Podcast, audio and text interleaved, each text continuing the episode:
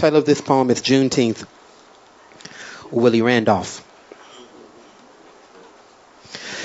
If Emerson wrote that around every circle another can be drawn, then you can be drawn from the circle drawn in 1884 when no black man was allowed to play in the major league. If Emerson wrote there is another dawn rising on mid noon, then it rose 60 years later when Jackie Robinson broke the color barrier by joining the Brooklyn Dodgers.